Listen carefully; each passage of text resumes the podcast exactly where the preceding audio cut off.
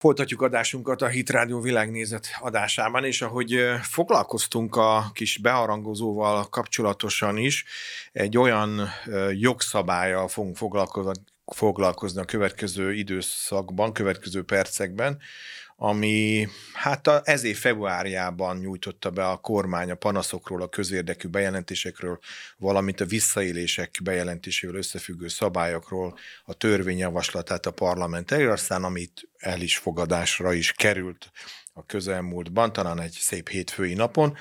A törvény elfogadását követően viszont azt lehet látni, hogy a különböző megjelent értelmezések, azok vagy nagyon erősen korlátozódnak arra, hogy ez hova vezethető vissza ennek a jogszabálynak, akár az Európai Uniós elődje, vagy pedig annak a megfelelője, vagy pedig azzal kezdenek el foglalkozni, hogy ez a cégek életében milyen anomáliákat kezdenek el jelenteni, vagy a harmadik ö, ö, ö, értelmezések, azok pedig a körül kezdenek el foglalkozni, hogy, hogy mennyivel lett ez másabb vagy több egyébként, mint az az irányelv, amit az Európai Unió akár elvárt volna, vagy akár önmagára vonatkozólag az Unió már betart. Ugye én, én most ebből kiemelnék egy, egy szálat csak, és de, de, de természetesen annak nagyon örülök, hogyha marad rá kapacitásunk, hogy kicsit szertágúzabban vizsgáljuk meg.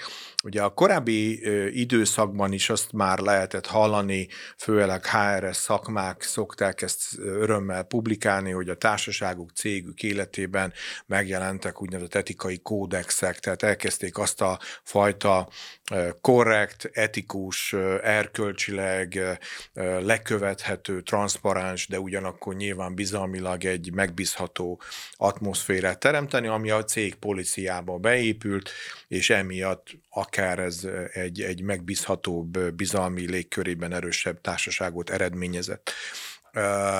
Ahhoz képest most ez egy kötelező érvényű bevezetés jelent. Ugye a cég méretétől függően különböző határidőköz van ez kötve. Hogyan lehet és hogyan kell értelmeznünk ezt az elfogadott jogszabályt? És természetesen a stúdióban a vendégemet is illik ehhez bemutatnom, akit ezt kérdezem, dr. Nagy Dóra Ágnes ügyvédet, a Jalsovszki ügyvédirodától. Jó napot kívánok! Jó napot kívánok, és üdvözlöm én is a hallgatókat. Akkor itt alapvetően úgy érzem, hogy itt a legelső kérdés ez a mit is tegyünk, hogyha van már egy etikai kódexünk valójában. Ugorhatjuk ezt is, de ha nincs semmink, de, de hát 50 főnél lehet, hogy picit nagyobb cégvezető vagyok, akkor, akkor én most mit csináljak? Kit, kit hívjak fel egy ügyvédirodát, és ő majd összerak nekem erre hasonlóan, mint mondjuk itt a GDPR esetén egy ilyen jó kis policit, és akkor ezt berakom a fiókba, és akkor ez ennyi? Igen, azért az ennyire nem lesz egyszerű, úgyhogy a fiókban mindenképpen ne, ne rakjuk be, az igen, jó, igen. hogyha van. Biztam benne, hogy így lesz, de ez lesz a válasz. De... Igen, úgyhogy ezt mindenképp használnunk kell, és annyit pontosítanunk, hogy nem csak akkor, hogyha 50 főt foglalkoztatok, Tudom, mert persze. ugye vannak, ez talán inkább csak egy ilyen feljegyzés azoknak a foglalkoztatóknak, akik esetleg kevesebb munkavállalóval rendelkeznek, viszont a tevékenységük olyan speciális, ők biztosan tudják magukról, hogy a pénzmosási törvény alá tartoznak, például gondolhatunk ide az ügyvédi irodákra, uh. de hitelintézetekre vagy könyvvizsgálókra is, akik függetlenül a foglalkoztatottak számától akkor hívhatják a, az ügyvédi irodát segítségért. És igazából uh, maga a jogszabály előír egy, a rendszernek a bevezetését, ami a nap végén egy eljárásrend kialakítását jelenti. Ez legegyszerűbben valóban egy, egy policy, egy, egy szabályzat megalkotását jelenti, viszont ez mindenképp egy élő rendszernek ugye kell lennie. Azon túl, hogy megalkotjuk, hogy akkor pontosan mi történik, hogyha beérkezik egy panasz, a jogszabályi kötelezettségeket betartva, elvár a jogszabály um, tájékoztatóknak is az elkészítését, tehát hogy maguk a, az adott munkavállalók, de mivel ennél bővebb a panasztevőknek a köre, lehet például volt munkavállaló is, a, elérhető legyen az úgymond nem csak a szervezeten belüli személyek számára ezek a tájékoztatók, hogy tudják, hogy például mi történik az adataikkal, vagy a panaszukkal, hogyha miután uh-huh. beérkezik, illetve a harmadik része ennek a bevezetési csomagnak maga a felelős személynek a kinevezése, Úgyhogy nagyjából szerintem így első körben, ha uh-huh. felhívnánk egy ügyvédet, akkor biztos megvizsgálná, hogy kötelező ránk ez a jogszabály, illetve utána um, feltárna azokat, hogy ezek azok a szükséges lépések, amiket meg kell tenni. Persze, hogyha már valaki rendelkezik ilyen vannak olyan cégek, akik már egyébként rendelkeznek belső ilyen visszaélés bejelentő rendszerrel, uh-huh. mert például az anyavállalat elváltott Igen, tőlük, igen, igen, olyan a vagy a bankoknál egyébként EU-s, igen, igen, vagy bankoknál például jelenleg is van egy ilyen EU-s rendeleti alapú kötelezettség, ahol az ilyen jogellenes ö, cselekményeket bejelenthetővé kell tenniük, és ezért van valamilyen működő rendszer. Ezeknél alapvetően itt a felülvizsgálatuk a szükséges, hogy mennyiben feleltethetőek meg, és miket kell módosítani, hogy megfeleljenek a, az új követelményeknek. Igen, most azon túl, hogyha most itt tudom, hogy jogásszal ülök szembe, de ha most nem csak jogi értelemben uh-huh. nézzük ezt meg, hanem tényleg policy értelemben, tehát hogy ezzel ezt megértik ennek a jogszabálynak a küldetését, a célját, a szellemiségét, akkor egyébként mit lehet erről mondani, hogy, hogy ez hova, hova mutat egy társaságnak az életébe? Hogy mi maga a cél. Igen, a... igen. Tehát, hogy építe ez valami olyan készségét a cégnek, egy olyan arcát, ami, ami, amitől mondjuk ő értékesebb lesz a piacon. Igazából szerintem, hogyha ez mondjuk nem jogszabályi kötelezettség lenne, akkor ezt mindenképp egy, nem tudom, hogy az ESG, mint követelménnyel uh-huh. mennyire vannak tisztában, de ez alapvetően egy szemléletmódot jelent, aminek az ilyen társadalmi lábába pont a visszaélés bejelentési rendszerek, ezek abszolút pozitíve hatnak. Nyilván itt azért kettős a dolog, tehát egyrészt abszolút azt mondhatja magáról egy cég, hogy ő transzparens és rendelkezik bejelentő rendszerrel, a másik oldalon és jelenleg ez egy kötelezettség is, de abszolút ez egy pozitív értékként is hathat.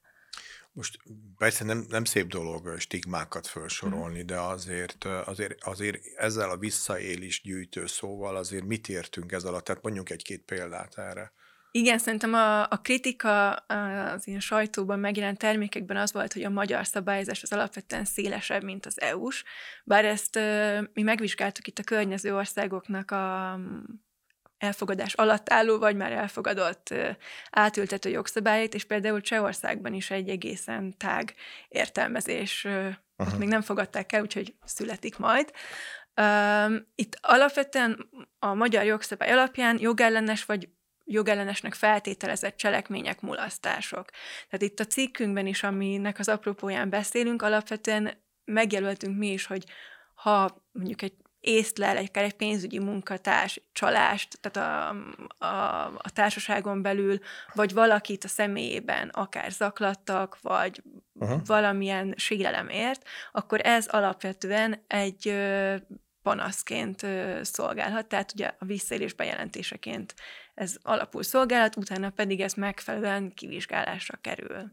Igen, és, és szerintem azért itt kulcskérdés a maga a rendszer. Tehát, mert azért azt tételezzük fel, hogy, hogy, hogy valakiben felmerül az, hogy de jó lenne ezt elmondani valakinek, mert hogy tapasztaltam ezt, vagy azt akár saját magamon, akár ott a munkakörnyezetemben, de azért ugye ez egy bizalmi kérdés. Tehát az, hogy, hogy ez a rendszer, ez ne okozhasson akár hátrányt, vagy akár megkülönböztetést arra nézve, aki a jelzést teszi, ahhoz egy bizalmi rendszerré kellenek átalakulni. Tehát amiben nem az lesz, hogy a főnök ezt majd elsimítja, és nem is az lesz benne, hogy nem lesz belőle semmi. Tehát igazából, mert az is egy elsimítási mód, csak, csak talán még, még nagyobb kérdőjeleket hagy maga után.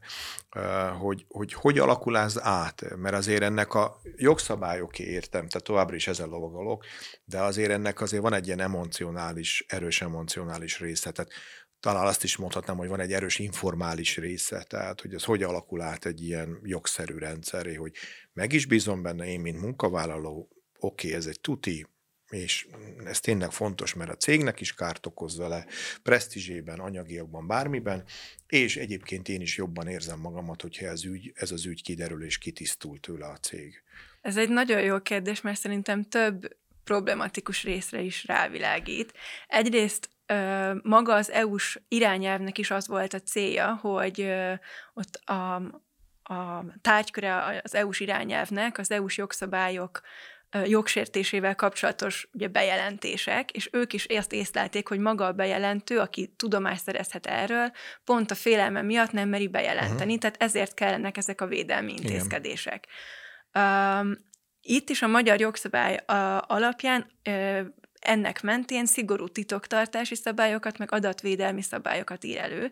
Tehát pont ezt a bizalmi légkört szerintem a, ezekkel, ezeknek a betartásával, mert nyilván, hogyha csak megvan az a polisz, és beteszem a fiókba, az nem fog kellő védelmet nyújtani, de ha ezeket a gyakorlatban valóban betartja és alkalmazza a társaság, akkor azokkal megvalósíthatja ezt a, a bizalmi régkört, hiszen itt a titoktartás az alapvetően a bejelentőnek a személyes adataira vonatkozik. Nyilván itt mi a cél, hogyha az, akivel szemben, tehát egy magánszemélyel szemben tettek mondjuk bejelentést, akkor neki a, az iratbetekintési joga az megkívánja, hogy egyébként tudomást szerezzen az ügyről, milyen, mivel kapcsolatban, de magának a konkrét bejelentőnek a, a személyes adatait azt ne tudja meg, hiszen ugye ez az a védelem, ami, uh-huh.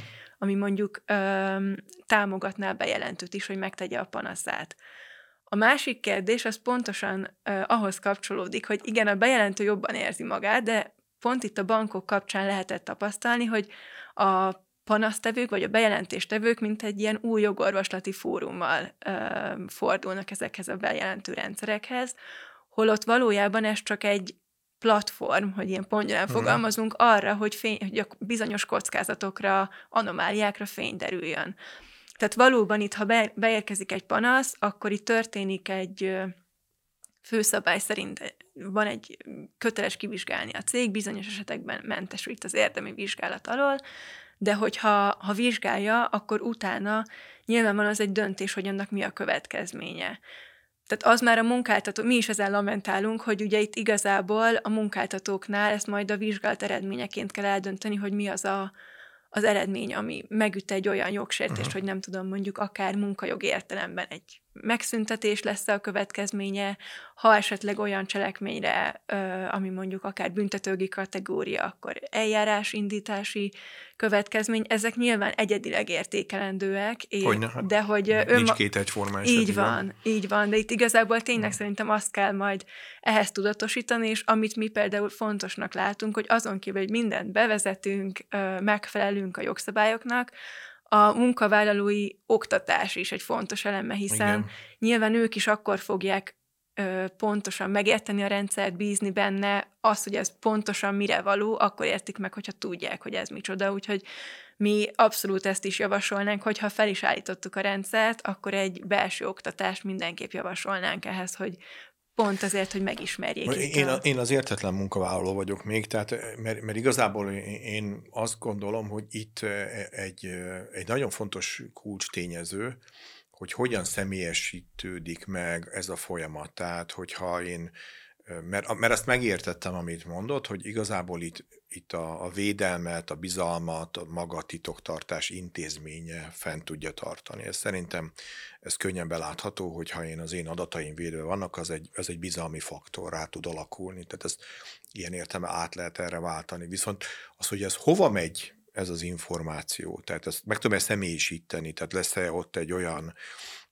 pártatlan, független munkatárs, vagy, vagy cég alkalmazott, vagy külső szakértő, aki ezt az információt jelenségé transponálja, tehát ő nem azt mondja, hogy a Marika azt mondta, hogy, hanem hogy az történt a társaságunkban, hogy ugye ez, ez így elvesztette a személyes belentés jellegét, viszont megmaradt a jelenség.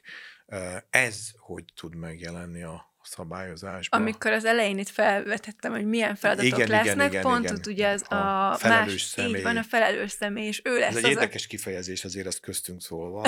igen, de hogy ennek a rendszernek a működét, működtetésért felelős személy, ő pont ezt tudja majd ha a, a jogszabály szellemiségének megfelelően kerül kinevezésre, akkor ezt az összeférhetetlenséget és függetlenséget ő testesíti meg. Most ez papíron valóban ilyen nagyon szépen hangzik, de az, hogy ez valójában ki tud lenni a cégen belül, az már egy érdekes kérdés, mert maga az indokolás is csak példálózva határozza meg, hogy nyilván egyedileg kell megnéznünk, hogy milyen az adott szervezet felépítés, hogy mondjuk a HR vezető megfeleltethető ennek, vagy a pénzügyi igazgató.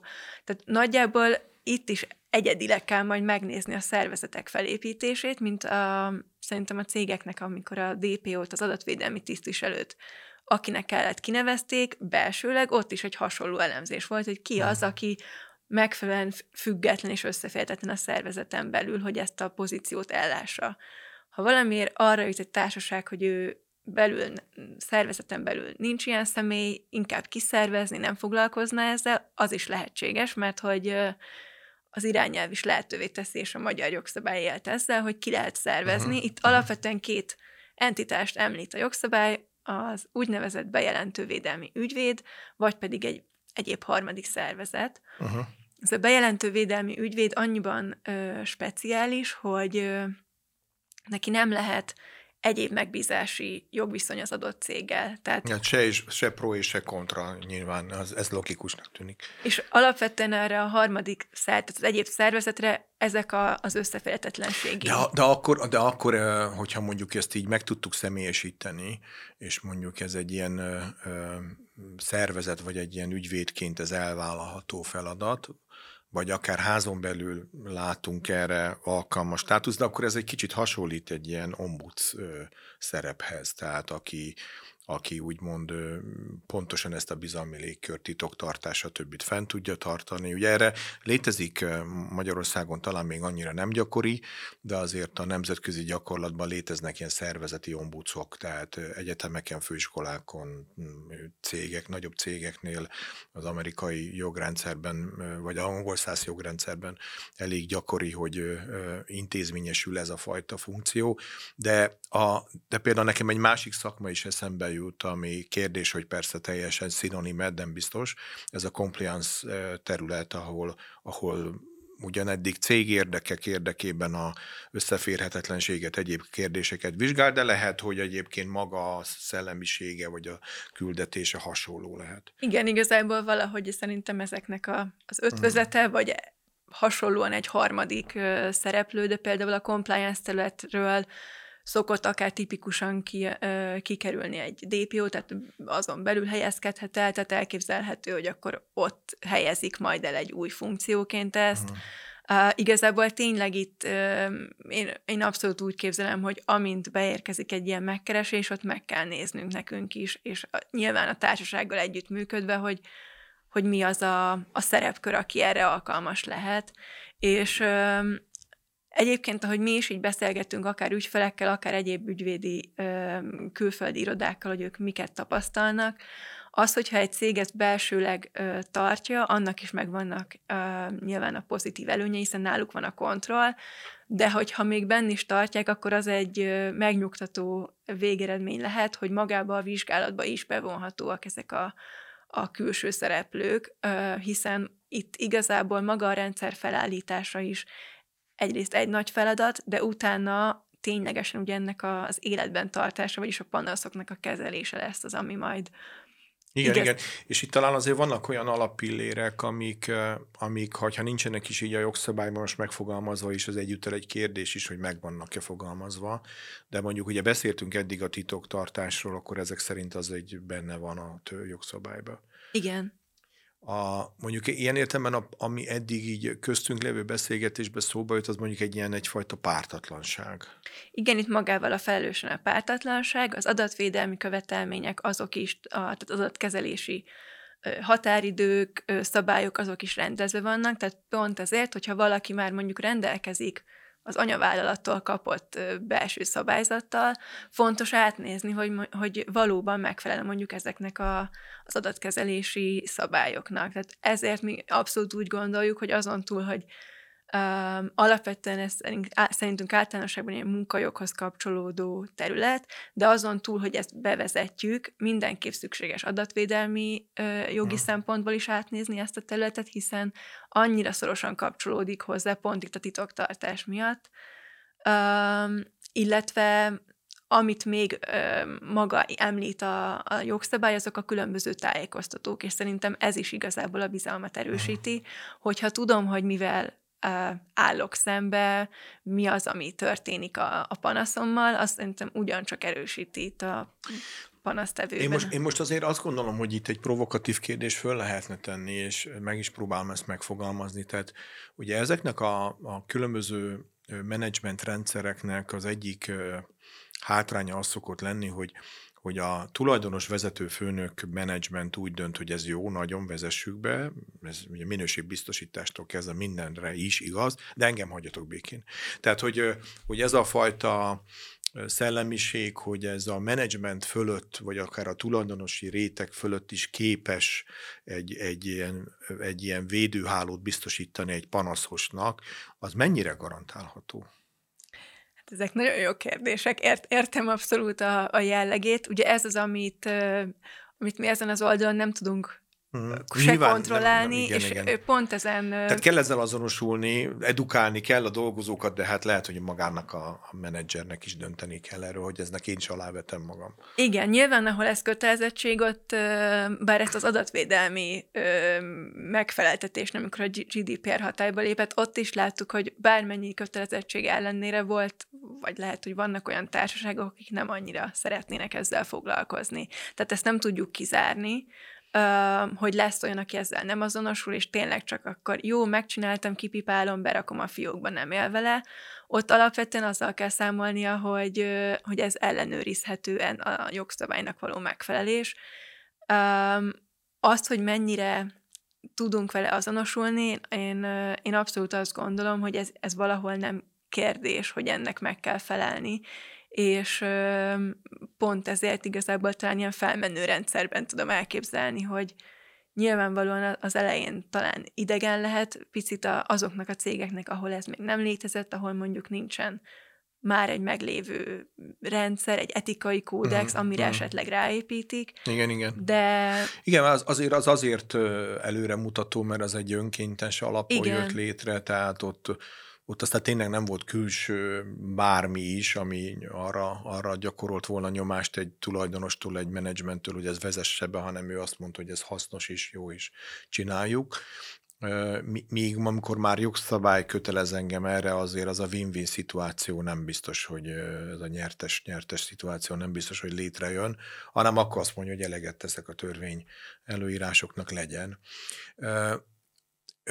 Még egy kicsit inkább ilyen, ilyen, ilyen ügy, ügy, ügyintézési gyakorlatra próbálnék rákérdezni, hogy akkor, amikor a kivizsgálás szót használjuk, tehát elindul egy jelenségnek a vizsgálata, akkor aznak a, a, a megoldás portfóliójában mik kerülhetnek bele. Tehát azt én értem nyilván, hogyha ez egy ilyen durva büntetőjogi kategória, akkor van egy automatizmus, elindul egy, egy feljelentés és kivizsgálás és stb. De azért ennél árnyaltabb ügyek is lehetnek, tehát egy szaftos összeveszésznek egy cégnél két menedzser összeveszik, vagy egy főnök beosztott, ami, ami persze nem jó, mert megmérgezi a munkahelyi légkört. Lehet, hogy bizonyos sérelmek bekerülnek ebbe a rendszerbe, akkor mondjuk milyen eszköz, vagy milyen portfóliós ö, szerep jöhet ott szóba, hogy akkor na, akkor leültetem őket, hogy béküljetek ki. Igazából itt abszolút az a kérdés, hogy mi, a, mi olyan esetekkel találkozunk, ami már mondjuk megütötte, főleg, tehát én ugye munkajogi praxis alapján, ami potenciálisan egy megszüntetési ö, ok lehet. Uh-huh. Tehát ami ö, nem érheti el, akár itt a büntetőjogi kategóriánál beszélünk, azokat a, a, a szinteket vagy sérelmeket, ott valóban igazából a, a cégnek a, a belső döntése, hogy ezt hogyan kezeli. Itt megjelenhetnek akár menedzsment érdekek, hogy ők ezt hogyan szeretnék, milyen megoldásokat alkalmaznának. Ugye az is lehet, hogy nem tár fel jogsértést, lehet, hogy csak egy bizonyos alacsonyabb szintű ö, jogsértés, ami ö, lehet, hogy csak egy írásbeli figyelmeztetés lesz munkajogi értelemben annak a, a következménye. Amennyiben súlyosabb, akkor ott abszolút elképzelhető egy mondjuk ügyvédiroda bevonása, annak a kockázat értékelés, hogy akkor ennek milyen potenciális milyen következményei uh-huh. lehetnek, de mint ahogy hogyha munkaviszonyon belül beszélünk, ott az emberi kapcsolatok, az érzelmek a soha nem elkerülhető. Úgyhogy ezt minden esetben, amennyiben mondjuk egy ilyen heves vita, vagy valamilyen ez, ehhez kapcsolódó konfliktus kialakulása, ott elengedhetetlen a jogi utakon kívül az emberi faktorát is kezelni ennek a kérdésnek. Most nyilván kérdés, hogy egy társaság milyen mélységig szeretné szabályozni a, a whistleblowing kapcsolatos szabályzatát, de, de inkább ezt úgy képzelem, hogy az adott HRS kolléga megfelelő tapasztalatával kezelni ezeket. Igen, most a kérdésem ez erre is irányult, hogy, hogy, hogy nyilván nem nem szeretünk egyből egy jogi irodán kikötni. Tehát lehet, hogy az a konfliktus az meredek volt, és az sok sérelmet felsoroltunk, és ez lehet, hogy egyébként tartósan el is tudná rontani egy jó munkatársi kapcsolatot, de ez még nem jelenti azt automatikusan, hogy akkor nekünk itt akár egy perfeljegyzés kellene egy munkajogi bíróságra azonnal megírni, hanem lehet, hogy valamilyen alternatív vitarendezési megoldást keresni. Tehát az elképzelhető, hogy mondjuk ebbe a szabályzatba, vagy leírásba, vagy nem is tudom, hogy mi lesz ennek a neve, ennek a, a jogszabály alkalmazásnak a társaságokon belül, része, hogy azt mondják, hogy, hogy amennyiben nem tudnak közösen megegyezni, akkor mondjuk hívnak egy mediátort, egy közvetítőt, vagy pedig tudom én, valamilyen megoldást próbálnak erre találni. Tehát ez így leíródhat-e egy ilyen... Magából itt a, a jogszabály nem határoz erre vonatkozóan Aha. semmilyen korlátokat, hogy így fogalmaz, tehát hogy, hogy így fogalmazzak. Nyilván a rendszert működtetni kell, ezt szerintem utána már a tartalommal megtöltése, azon túl, hogy ha a jogszabályi követelményeket megtartjuk, az már az adott társaságtól ö, függ, hogy ő igazából ö, milyen megoldásokat keres. Nyilván itt a munkáltatói oldalról ö, mi azért alapvetően én, én abszolút azt látnám, hogy pont ezeknél a panaszok bejelentésénél maga a vizsgálat ö, azért érdemes talán azoknak a kiszervezése, vagy akár egy ö, ügyvédiroda, vagy egy harmadik szervezet bevonása, uh-huh. hogy pontosan a társaság is tisztában legyen akár az érintett potenciális kockázatokkal, tehát hogy meg tudjuk határozni, hogy mi az, ami ténylegesen történt, ennek milyen következménye lehet, és akkor ezzel kapcsolatosan a, a lehető lépéseket megtenni. Uh-huh. Igen, hát én most itt műsorvezetőként arcátlanul a, a, a jogi területről próbáltam ennek a nagyon humanoid, emberi és hát nyilván, ahogy ön is mondta, érzelmektől abszolút nem mentes oldalára is rámutatni, hogy önmagában egy jogszabály tud jó lenni, hogyha az azért meg van töltve egy ilyen mindenfajta tartalommal. Tehát nem, nem a jogszabály feltétlenül hibás azért, hogyha valami nem jól működik, de ha jól működik, akkor meg viszont azokat a pluszokat hozzá lehet tenni, és azért próbáltam meg erre a, akár a szervezeti ombuds, akár a mediátori kérdésnél is erre rátérni. Ugye nagyon szépen köszönöm, hogy segített értelmezni ezt a én, én összességében azt gondolom, hogy egy, egy új utakat nyitó jogszabályt. Dr. Nagy Dóra ügyvéd volt a vendégünk, aki segítségünkre volt értelmezni a panasztörvényt, ahogy ugye most ragadvány neveként elterjedt. Köszönöm, hogy itt volt velünk. Én is köszönöm a meghívást.